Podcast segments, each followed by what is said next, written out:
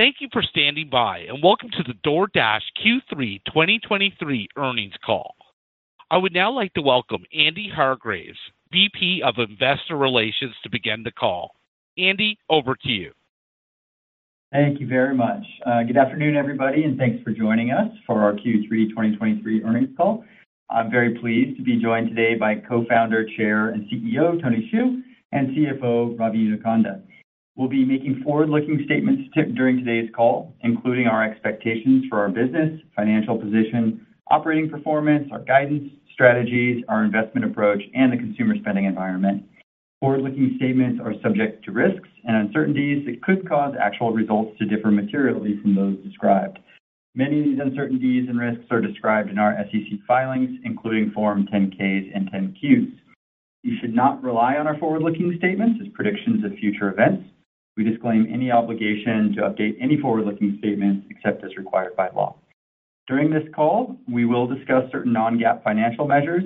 Information regarding our non-GAAP financial measures, including a reconciliation of such non-GAAP measures to the most directly comparable GAAP financial measures, may be found in our earnings release, which is available on our investor relations website. These non-GAAP measures should be considered in addition to our GAAP results and are not intended to be a substitute for our GAAP results. Finally, this call is being audio webcasted on our investor relations website, and an audio replay of the call will be available on our website shortly after the call ends. Operator, I will pass it back to you, and we will begin taking questions. At this time, I'd like to remind everyone, in order to ask a question, press star, then the number one on your telephone keypad. We'll pause for just a moment to compile any questions. Again, if you'd like to ask a question, please press star one on your telephone keypad now.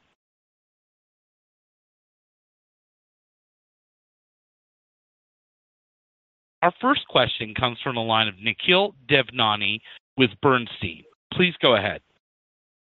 Hey, guys. Thank you for taking my question. Um, I had a two-parter on the U.S. marketplace.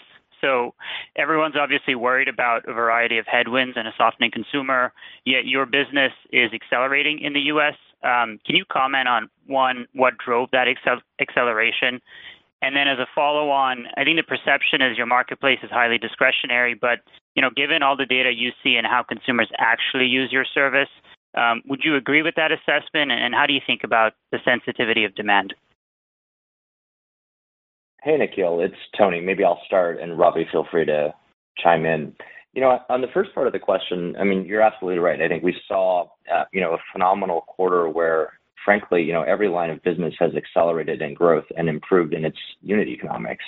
Um, and that's impressive, especially given the fact that we're a lot larger today than we were a quarter ago and certainly a year ago. Um, in terms of the U.S. Um, restaurants business uh, or the marketplace in general, I mean, a few phenomena are going on, but really it's the result of product improvements we've made. Uh, whether you look a quarter ago, a year ago, we've added selection to the platform on the restaurant side, and we've added a lot of selection on the non-restaurants front. Um, you know, literally going from zero, uh, nearly three years ago to a multi-billion-dollar business that's, you know, at scale now, growing fast and contributing quite significantly. And we have over 100,000, you know, stores on the platform that are outside of restaurants. And when you look, uh, you know, outside of restaurants and into the convenience or grocery or alcohol segments, almost half of new customers that come into the industry in the U.S. come to DoorDash first. And so, um, that's certainly adding in terms of the selection. You know, second, we've continued to improve the quality of service, whether it's our timeliness, our speed, our accuracy. Uh, third, we've improved the affordability of the programs, both for our non-DashPass members as well as for our DashPass cohorts. And, you know, fourth, we've improved customer support all along the way. And so it's really the result of, you know, many years of work on the fundamentals and mastery of that, and continuing to see opportunities to continue improving the product, both in terms of efficiencies and just product quality to the customer, that's leading to the growth of all of the lines of business in the U.S. And that's what you kind of saw culminate in some of the numbers that were reported in Q3. I think with respect to the second question, it's, you know, I think we've our business has always uh, been very dynamic in terms of all of the headwinds and tailwinds it's faced in the 10 years that we've been building DoorDash. And, you know, that's certainly been true in the last three years. Obviously, we lived through a global pandemic. We lived through peak pandemic. We lived through peak inflation. Uh, we've lived through lots of other macro factors, including some of the ones impacting, you know, us today. And I think, you know, it's important to remind ourselves of, of, of a few things. While it's virtually impossible, you know, to estimate or isolate the quantum um, impact of any one of these macro factors, I think it's a lot easier to think about, you know, things that we do control. And as mentioned in, you know, the the answer to the previous question, we've continued to improve our product, and you know that's um, certainly within our control and as dynamic, if not more dynamic, than some of the macro changes that we face. I think second, you know, we, we benefit from the fact that our first category, the restaurants category, stems in the sense that while sure, maybe not every meal has to be eaten um, when it comes to delivery or takeout. But when you think about every category that lends itself towards convenience, and we all know that convenience only lends itself towards the direction of greater convenience, food is the most resilient and highest frequency category. I mean, this is true in every, you know, um, every line of e-commerce. In fact, if you looked at our cohort performance, which we talked a little bit about in our shareholder letter this quarter, you see that virtually every single cohort, including those you know that just joined our platform, um, you know, uh, a couple months ago, are doing way better than any of the cohorts even during the pandemic. And so I think as you see, you know, that behavior across every line of, um, you know, every segment of customers, every cohort across time, I think you start to, you know, gain a different picture of just the fact of, you know, the the product improvements as well as the number of shots on goal that we get to take relative to others um, in capturing that customer. And the final comment I'd make is, you know, in spite of our performance and our market leadership, we're still a tiny fraction of what's addressable. I mean, in the U.S. restaurants category, as one example, we're less than double-digit percentage sales of the industry. I think if you looked globally within restaurants, we're a much tinier single-digit percentage. And if we included all the other categories that we've now entered, we're barely noticeable. And so I think we have a long runway left. We have a lot more work to do to get our product to where we would like it to be. But I think the product improvements that we've made in the years leading up to you know these moments have certainly helped us build a product that endures. Thanks, Tony. Our next question comes from the line of Ross Sandler with Barclays. Please go ahead. Uh, hey guys, if if I can ask three quick ones, that'd be great. Um, first, Tony, on the international footprint, we're now uh, into well past a year into the Wolt uh, integration. How do you feel about that? And are there any geographies that you think might be uh, interesting from a M&A perspective in the future for international? Second question is, we keep getting this one a lot from the investment community. Maybe you guys can clear the air on the GLP-1 diet drugs. Is there any way to think about how that might impact your business in the future? It's obviously not impacting it now. And then lastly, um, Instacart's now out there as a public company. Just curious to get any milestones on grocery GOV uh, as we sit here at the end of 23 from you guys. Thanks a lot. Great. Hey, Ross, I'll, I'll do my best to take them, you know, the first two in order, and maybe I'll let Ravi take the third one. So I think the first question um, was around international. Uh, I mean, you're absolutely right. We're very um, excited about our execution on the international front. Um, we continue to grow at multiples of what we see around the world, virtually across any geography.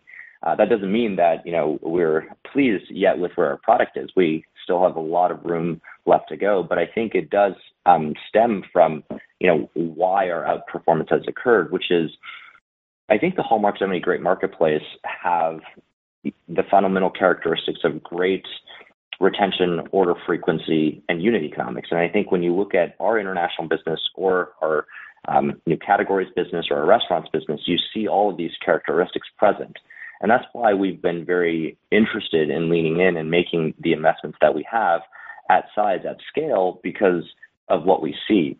The international business, you know, continues to see, you know, those um, points of execution. I think if we remind ourselves, even a couple years ago, of the investment thesis behind our partnership with Wolt, it really centered on two big pieces. One of which was you know, here is a business that has leading world-class retention and order frequency. Um, and the question is, you know, can we invest behind that in a concentrated way and hopefully, you know, add to the excellent execution that they've already seen? And it's and so far, the answer has been, you know, yes to that. In fact, you know, Miki and the team now runs our entire portfolio, certainly the Wolt portfolio, as well as the DoorDash portfolio outside of the United States. Um and the second um, part of the thesis was that there is a long runway for growth in a lot of these countries, and we continue to see that too. Um, in the 27 countries outside of the U.S. that we operate in, we are, you know, in some ways behind um, where the U.S. is from a penetration perspective and also product adoption perspective.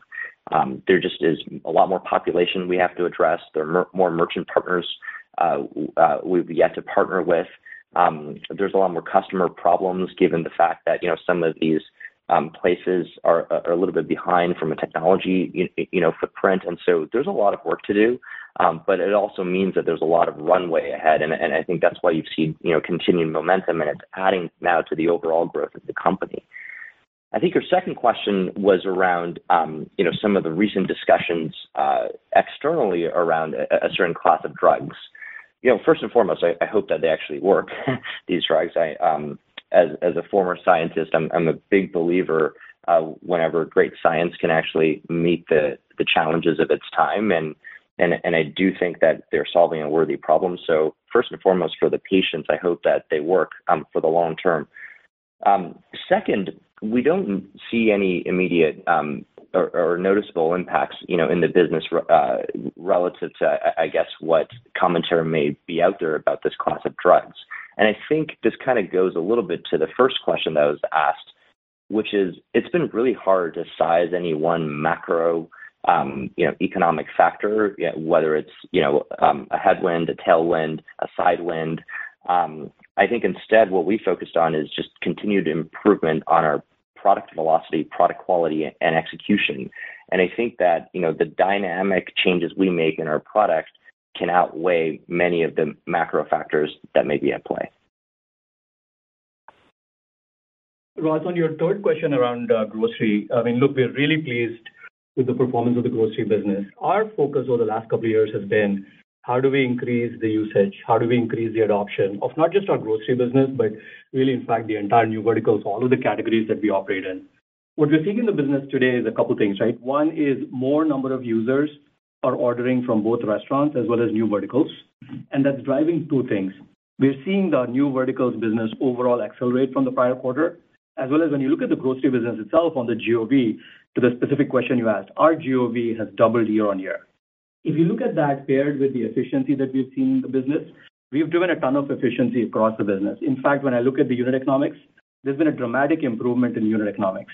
You have to realize we have a strategic advantage because we have a network of consumers. We have a network of Dashers already built out, and that's allowing us to improve unit economics at a much faster pace. For us, the way we operate the business is we look at signals around retention, we look at signals around order frequency, we look at signals around unit economics. We're continuing to be very pleased with the improvement across all three. Our goal is to continue to invest behind improving selection, improving the product quality, because our strong belief is that this is gonna be a strong long-term ROI-generating business for us.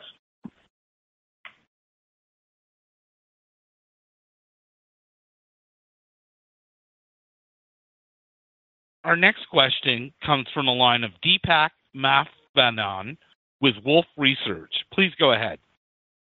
Hey, guys. Uh, thanks for taking the question. Just wanted to ask a couple of ones. First, wanted to ask about the product initiatives for 2024. You know, you entered into a lot of categories and new markets in 2022, and 2023 was more of a year of execution and sort of like a refinement that helped profitability, obviously, as an incremental driver. What are the big business opportunities for 2024? Or should we view it as another year of execution and refinement of existing businesses?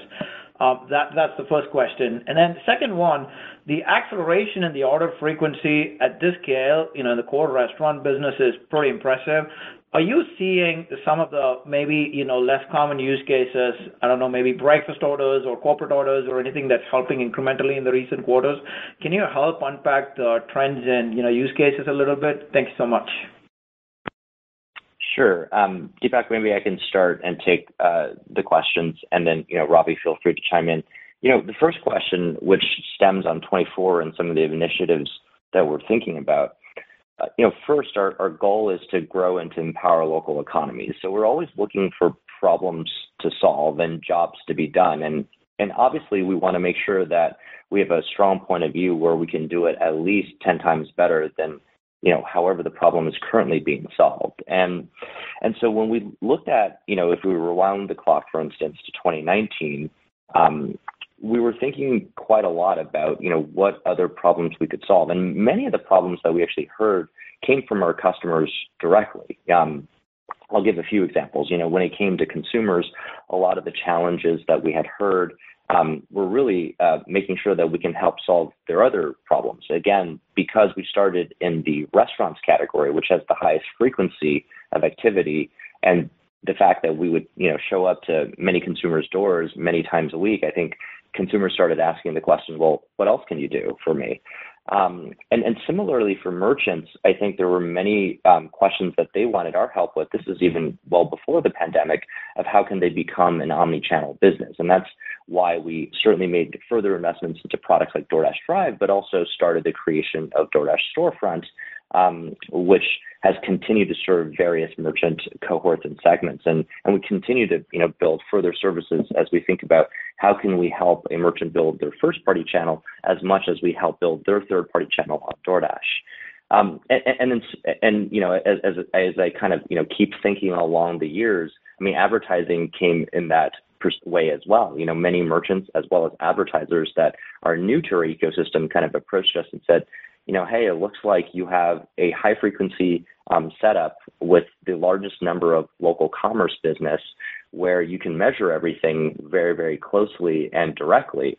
Um, is there a way in which, you know, you can be more useful, I think, to all of the audiences?" And that's kind of how we've thought about all of the different problems. When I think about 24 or 25 or 2026, um, that's generally how we think about things, too, where we start with certainly our core Um, set of businesses, which today is five businesses, where um, in 2019, it was closer to one business.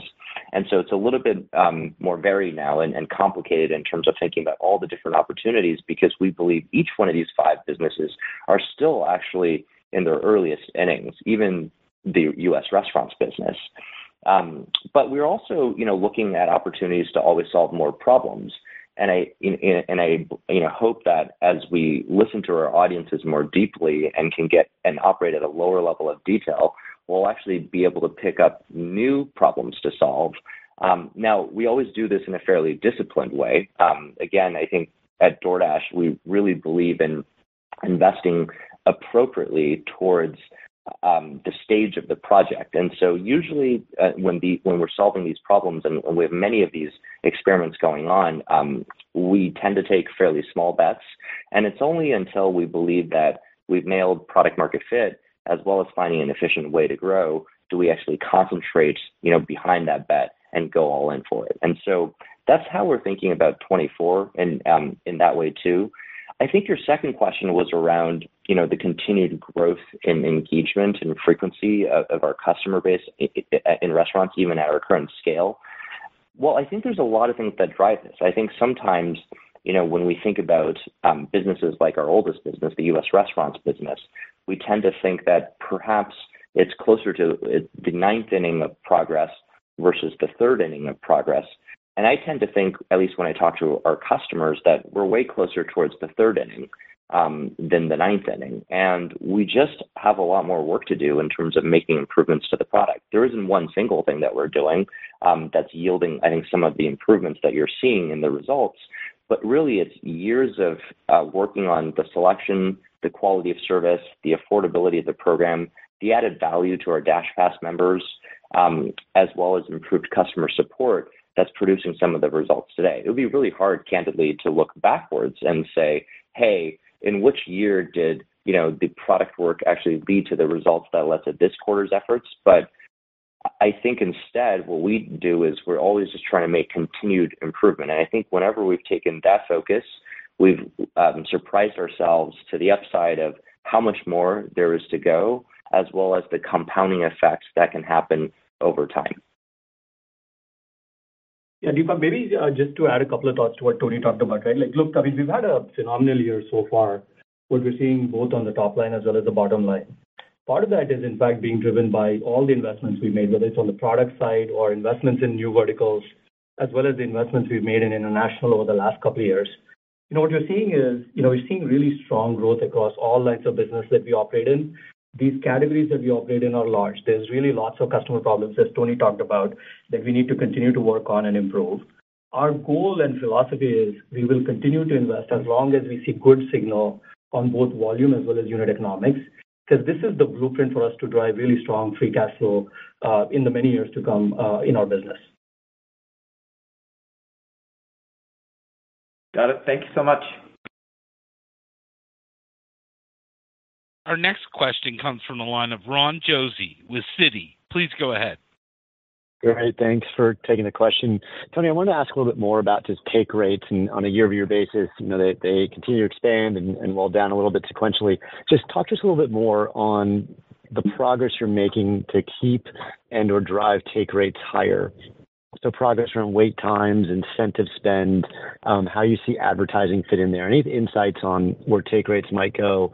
And then we're now a quarter into Dash's new new app and layout, and we heard some of the comments around grocery prior, but any change in behavior that you've seen from the new app now that we're a quarter in? Thank you. Uh, let me take the first one on take rate, and then uh, I'll let Tony chime in on the second one. Um, look, I mean, we are not uh, managing the business, Ron, to a specific margin target, let alone a margin across, you know, any line of the P&L. You know, what you're seeing on the take rate side is, if you actually look at the underlying drivers of the business across the various lines of business, the net revenue margin has actually increased uh, sequentially as well as year-on-year. What you're seeing on the output is really the mix shift of various lines of business. If you recall the comments that we made earlier, new verticals, our international business is actually growing faster than our restaurants business. And you're really seeing the mix shift of those two businesses, which are still early in terms of their journey, starting to take impact from an overall take rate perspective. You know, that said, you know, our goal is always how do we find efficiencies across every line of the P&L, and using that efficiency to continue to reinvest back in the business to drive growth. And we did that exactly the same in this quarter, right? Like, we found a lot of efficiencies. Ads was a good contributor to the revenue upside that you're seeing in the business. We use that to continue to drive efficient growth, which gave result to some of the accelerated growth that you're seeing in the business. And in terms of your second question about, you know, consumer behavior, uh, given some of the app changes that we announced, um, you know, earlier this summer, I mean, we continue to see, uh, I guess, more confirmatory um, evidence that consumers really like the changes. And, and I think it's um, usually pretty rare to see this, because whenever you make a pretty sizable change, like the one that we made to our consumer app, you tend to get a "Who moved my cheese?" reaction. Um, and and I think instead, we actually saw, um, you know, behavior that, that suggested the opposite, where customers were naturally shopping across different categories.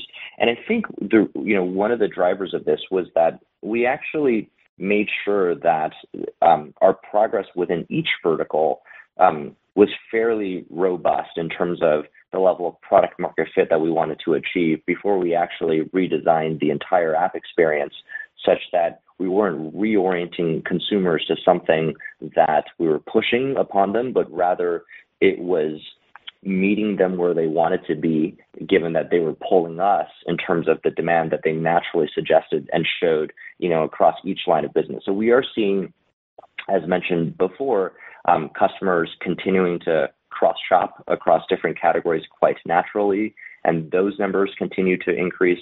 We're seeing many, um, for many consumers, it's, you know, the first interaction with DoorDash actually tends to be, um, sometimes outside of the restaurant category. And I think, you know, these are some of the factors that have contributed to the fact that when you look outside of restaurants and you you look at the convenience, grocery, alcohol segments, you know, customers that are adopting e-commerce in these categories for the first time, um, about half of them are coming to DoorDash first. Thank you, Tony. Our next question comes from the line of Eric Sheridan with Goldman Sachs. Please go ahead. Thanks so much for taking the question. Maybe just one on a broader topic. We've seen a ruling in New York City on compensation, and investors continue to ask a lot about how the Department of Labor might play out. Any updated thoughts on the regulatory environment overall and how you're thinking about aligning investments uh, against that uh, potential for nuance in the regulatory environment in the quarters ahead? Thanks so much. Yeah. Hey, Eric, it's Tony. I'll I'll start and, you know, feel free, Ravi, to chime in. You know, I think in general, um, have we have the same point of view on the regulatory landscape today as we had, you know, shockingly even 10 years ago, which is that, you know, by and large, um, governments, lawmakers, regulators, they actually wanna work productively with, you know, companies like ourselves to really co-create, I think, what the future of work and future of labor will be. And if you think about it, um, you know, the reason why tens of millions of Dashers have come to the DoorDash platform, you know, um, over time, or millions come to our platform every single month, or the fact that the DoorDash Dasher app is actually one of the most downloaded consumer apps on the Apple, um, you know, uh, iTunes Store, is because it, it's because they simply don't earn enough Um, income from uh, the full-time jobs that they do have. You know, 90% of our Dashers uh, dash fewer than 10 hours a week. The average Dasher does three to four hours a week. Over 80%+ of them have full-time jobs. And so they're really seeing DoorDash as a bridge between, you know, what income they earn today and the income that they hope to earn to meet the cost of living. And so and I think that most regulators actually understand this point, but we, you know, our hypothesis 10 years ago and kind of our views updating, um, you know, to to this day, has always been that there might be a handful of um, jurisdictions who, you know, perhaps don't wanna work productively with businesses and support this new paradigm, and instead, you know, candidly create policy that's just bad policy that will achieve unintended consequences that go counter to their goals. And we think the New York City, Um, you know, uh, legislation or proposed legislation is is one of those, um, you know, uh, uh, bodies. We see similar activities in in in Seattle. But when you, again, count up all of, you know, the regulatory um, discussions, I think it still favors kind of our original hypothesis, which is outside of a handful of jurisdictions, most governments, lawmakers, and regulators want to work productively with uh, companies like DoorDash to do the right thing for Dashers. Eric, just to add to what Tony said, right? Like, on the New York City one, we've gotten a couple of questions about this as well. Um, that is not live yet. We do expect to hear back from the judge at any point, just like, you know, everybody else. Our goal and philosophy and, you know, how do we respond to some of these changes has always been the first and foremost priority is to drive efficiency in every market that we operate in, because our goal is to ensure we have sustainable unit economics. To the extent we are not able to meet our goals around unit economics, we do realize there's gonna be increased costs in the system. Like Tony talked about, we don't think it's great because that just reduces the transaction activity across the ecosystem, which means, you know, lower sales for merchants as well as in turn, lower earnings for Dashers. And from the financial impact perspective itself, any impact from New York City ruling in Q4, we've included that in our EBITDA guidance that we've given. Our goal is to manage the business to be within that range that we've talked about. Great. Thank you for the color. Our next question comes from the line of Doug Anmuth with JPMorgan. Please go ahead. Thanks for taking the questions. Um, recognize that product improvement factors are outweighing macro, but we have heard a number of companies call out some early 4Q volatility from either macro or geopolitical. Just curious if you think anything has changed there at all into 4Q. And then, Ravi, can you talk a little bit more about your improvements to GAAP profitability and just how we should think about that path in upcoming quarters? Thanks. Sure. Um, I can start on the first question, and, you know, Ravi, feel free to um, chime in and also take the second question. You know, with respect, um, you know, to the macro dynamics, again, I think it's just really, really hard to to size any one of these things. And I think when you sum it all up, and as you mentioned, there's lots of things going on in the world today, you know, with the economy, with other events across the globe. There's certainly puts and takes, I think, to each one of these things. And I think that when it's not just the fact that we have product improvements that I think that has um, helped outweigh and helped execute very um, efficiently and and continue to grow at high rates, even at our uh, increased scale. It's also the fact that when you look at um, every category of spend, food is one that everyone has to spend in. Sure, um, one may argue that you don't have to spend it on delivery, but what we tend to see is that there's also the macro trend of convenience increasing in the direction of greater convenience. And so if someone has um, you know some dollars to spend, it tends to start with the category of the highest frequency where they also seek convenience. And there's just more opportunities to do that given that someone, you know, consumes food 20 to 25 times a week. Um, so we're not seeing any of the the activity perhaps that you know I think some other categories in commerce are seeing. But I think you know it, it's really multifaceted. There's the product improvements. There's the fact that people you know have to spend on food, and it tends to therefore lend itself towards the category where for e-commerce it's the most resilient and the highest frequency. Um, you, I mean, you can study this for the past 60 years, which which obviously has a lot of um, macro dynamics as well, and, and you see that in only two out of the 60 years, I think, did the restaurant industry in the U.S. at least ever um, decline, and and so I, I think it gives you a sense of the robustness of of this category. And then I think you know the final point is we're still a lot earlier than people think in the category than perhaps our scale suggests. And that means that we, we we're not where we need to be at in terms of where our selection of merchants are, whether it's restaurants or new categories, um, the affordability of the program, the quality of the service, and our customer support. We have to make improvements in all areas.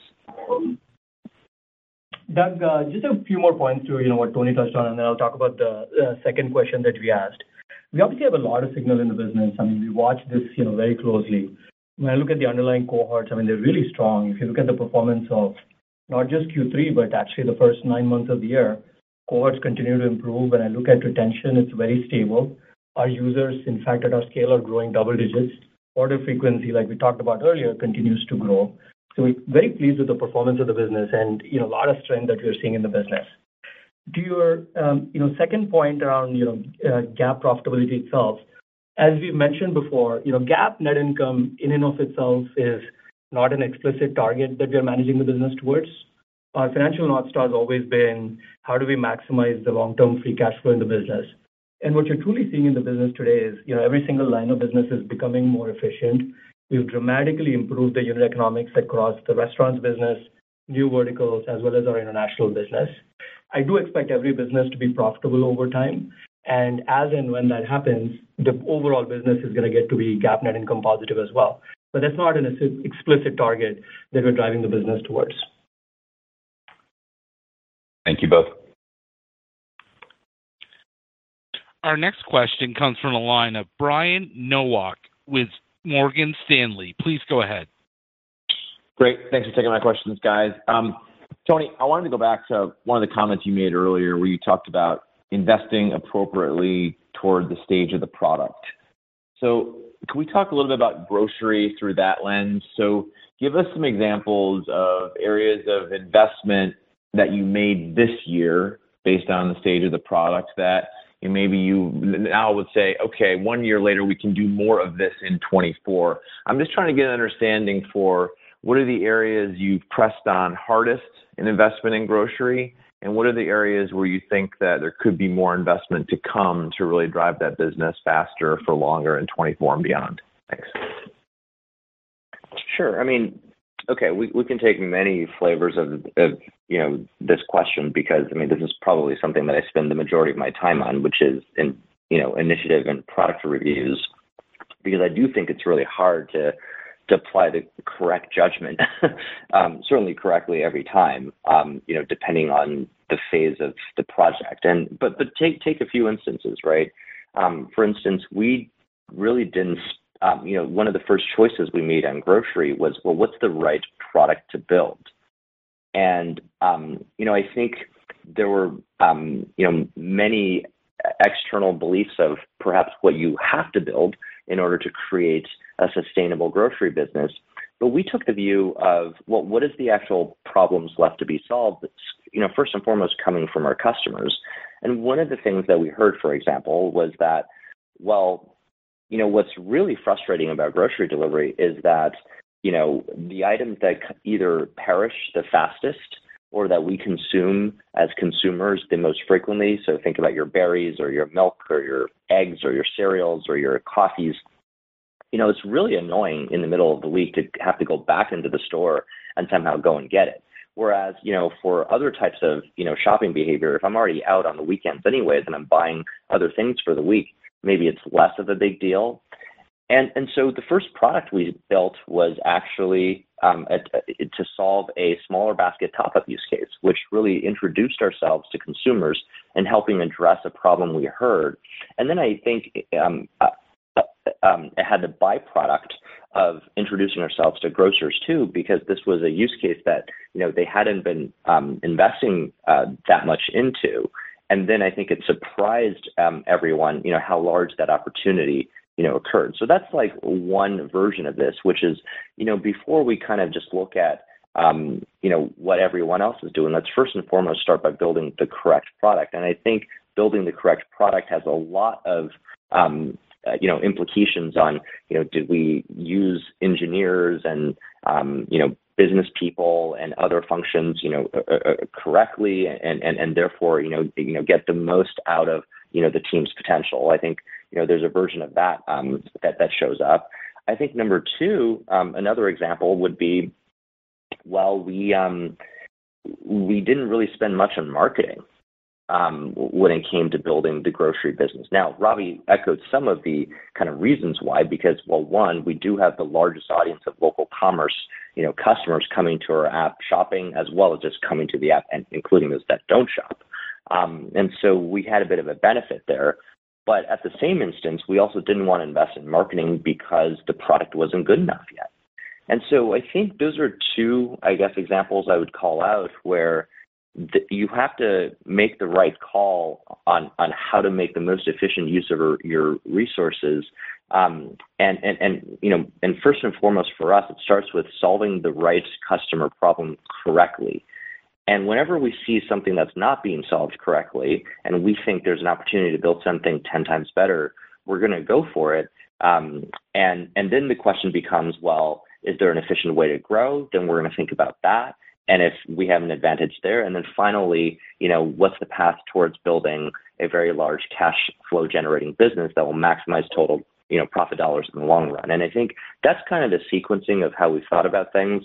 I think so far we've made good decisions in grocery and, you know, a lot of these bets, I think you're seeing some of the culmination or the middle of uh, uh, uh impact of, of, of the results in this quarter. But we've got a long ways to go and we have to keep making good decisions. Great. Thanks, Tony. Our next question comes from the line of Michael Morton with MoffettNathanson. Please go ahead.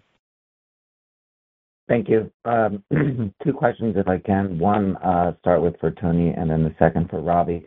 Uh, on the advertising business, kind of following up to the prior question, uh, how do you feel about your product's ability to serve some of the larger enterprises that goes for the QSRs, uh, who kind of demand uh, sophisticated solutions, but also now moving into the grocery business. Uh, in our conversations with CPGs, there's a concern about incrementality in advertising for grocery retail marketplace, retail media networks, because the fact that there's not a lot of unit growth there.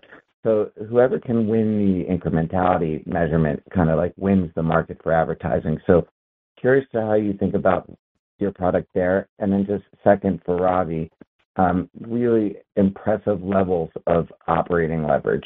Uh, just curious if maybe some details of the drivers behind it. Like, is this like DashMart hitting some type of maturity, natural like attrition in, the employee base, and like if this is kind of a level we should think about going forward and how operating expenses uh, philosophy could maybe change there? Thank you so much.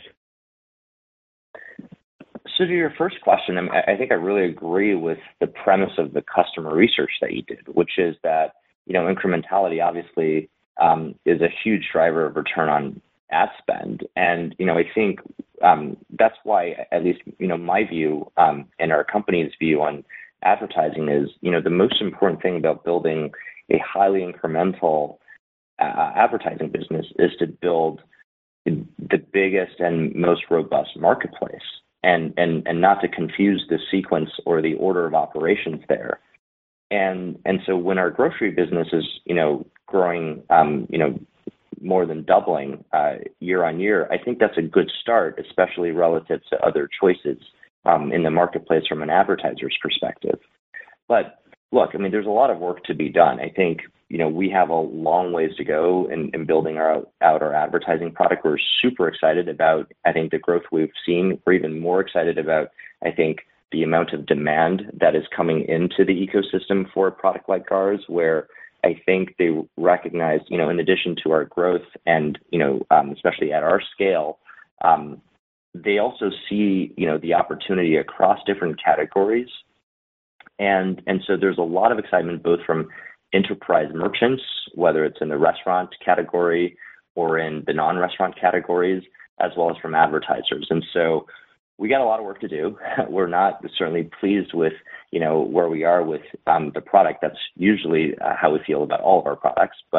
Um, I think we've got a lot more to go. Um, certainly in advertising, it's been a 2.5-year um, effort. I think it's already uh, amongst I think some of the most desired online advertising platforms, yet I think we have a very, very long road ahead. Mike, on your uh, second point on the, uh, you know, efficiency and leverage that you're seeing in the business, I mean, you're right. I mean, really pleased with the performance, really proud of the team's execution here. I think what you're seeing is a combination of a couple things. One, I mean, look, I mean, Q3 was a really strong quarter for us, you know, not just across the top line, but also across unit economics. Every single line of business has continued to outperform our expectations, both on volume as well as unit economics. A lot of the EBITDA upside that you're seeing in the business is being driven by that. Two, to your point, we've uh, done a lot of uh, things around operating expenses. You know, operating expenses, as you can see, have been relatively flat for the last, you know, four quarters in a row. The team has expressed a lot of discipline around the cost structure in general, while we've continued to grow revenue, you know, north of, you know, 25%-30% over the same time frame. Uh, that said, there were also a couple things that helped us in Q3. There was a one-time sales tax benefit that helped us in Q3, as well as, uh, you know, the continued, you know, leverage that we're seeing, you know, across the board. But when I look ahead, uh, our goal is to continue to drive further leverage in the business, whether it's improvement in unit economics or the fixed cost leverage that you're seeing in the business. And you can see that in the strong, you know, Q4 guide that we've given as well.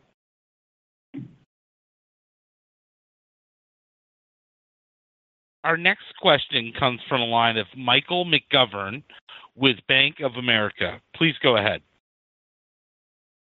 Hey, guys. Thanks for taking my question. Um, just a couple on the cohort chart. Um, if you look at some of these post-COVID cohorts, it seems as though the slope in Uh, trajectory for marketplace GOV is a little bit lower than the uh, steeper slope for pre-COVID cohorts, even after the COVID spike. So I'm curious, um, what gives you confidence that you can uh, get the post-COVID cohorts to that same slope in growth? And then also curious what kind of contribution you're seeing from non-restaurant in the newer cohorts versus older cohorts. Do you see newer users ordering more frequently from non-restaurant? Thank you. Yeah. Let me take uh, both of those. I'll start with the uh, cohort chart, right? Like, uh, the two big takeaways, you know, that, you know, at least on the cohort chart is, one, when I actually look at the annual cohorts going as back as, you know, seven years, I mean, every single cohort still continues to grow. And the second one is if you actually look at the 2023 cohorts, in fact, it's the second-best cohort that we've ever had, second only to the January 2020 cohort, which obviously had some impact from COVID. What you're seeing in the underlying cohorts is, as we are continuing to improve the selection, as we're making the quality of the product better, as the service levels continue to increase, we are seeing strength across all the cohorts that we operate in. When I look at the newer cohorts from an order frequency perspective, in fact, the newer cohorts are starting out at a higher level than many of the older cohorts are starting out. And to your second point around what is the contribution from both restaurants as well as new verticals. The behavior that we're seeing from user base is the number of users that use both restaurants as well as new verticals, that number continues to increase every single quarter. The impact that's having on the business is that's lifting overall engagement of the cohorts up. You're starting to see that in the order frequency for the entire cohorts. Again, to be very clear, right, we're not trying to drive the order frequency of just restaurants or new verticals. The way we think about it is how do we bring more users back, which is helping us drive overall users at a double-digit rate? How do we get them to use the product more, which is what's being reflected in the overall order frequency going up. In fact, I mean, we're very pleased with the progress, and this is contributing to the strong growth that you've seen over the last, you know, couple of years. Thank you. Our next question comes from the line of Andrew Boone with JMP Securities. Please go ahead. Thanks so much for taking my questions. Um, I wanted to go back to operating expenses and specifically sales and marketing. It continues to be very efficient. Understood you guys called out Dasher acquisition costs in the letter, but is there anything you can share on customer acquisition costs just as DoorDash's awareness continues to be higher? And then for my second question, I wanted to ask about the elasticity of grocery delivery costs. Uh, Tony, you've mentioned the customer cost side a couple times in your past responses. What are the largest levers you have to pull to make grocery delivery cheaper for the consumer? Thanks so much. Let me take the first one on sales and marketing, and uh, Tony, uh, feel free to take the second one. Yeah, you're right. I mean, we've seen a ton of leverage on the sales and marketing in general. You know, one of the biggest areas where we've driven a ton of leverage is Dasher. For us, whenever we think about efficiency in the business, it always starts with product. Uh, we've done a ton on the logistics side over the last couple of years. We've redesigned the Dasher app. We've given Dashers the opportunity to both earn by time as well as, you know, earn by effort. The combination of, you know, both of those things, what that does is it improves retention, it improves order frequency on the Dasher side. We're seeing retention on Dashers go up. We're seeing engagement levels go up. The effect that's having on the P&L is we're seeing leverage on both Dasher pay as well as the Dasher acquisition cost. Second, to your specific point around consumer acquisition, I mean, we operate the business to a payback period. We're seeing healthy unit economics. We're seeing the unit economics continue to grow. As long as we are comfortable with the payback period, our goal is to continue to drive new user adoption. In fact, part of what's driving the overall growth in MAUs is we're continuing to see still healthy levels of user acquisition. Hey, and with respect to your second question about lowering the costs of grocery delivery, I mean, I think there are quite a few dimensions. You know, I probably won't be able to share in much detail about all of the initiatives we're working on. Um, but you know, it starts with obviously how do you create the lowest possible cost structure for everybody involved? If you can do that, I think we can all agree that, you know, we all have then the choice of, you know, to what degree we actually wanna lower Um, uh, the the cost of the program. And obviously, we always want to continuously lower the cost of the program so that we can drive greater and greater adoption and engagement in a way that still makes sense for the business, especially when it comes to maximizing total profit dollars in the long run. Um, but I think there's other things too. And and so um, you know, you should expect to see us continue to work on, you know, co-creating interesting products that Um, haven't yet been built, you know, together with grocers, um, and really just continue to, you know, solve all of the different challenges that they have. And hopefully, it won't just lower the cost of delivery um, for, you know, grocers on DoorDash, but also for grocers through their first-party channels and their in-store businesses as well.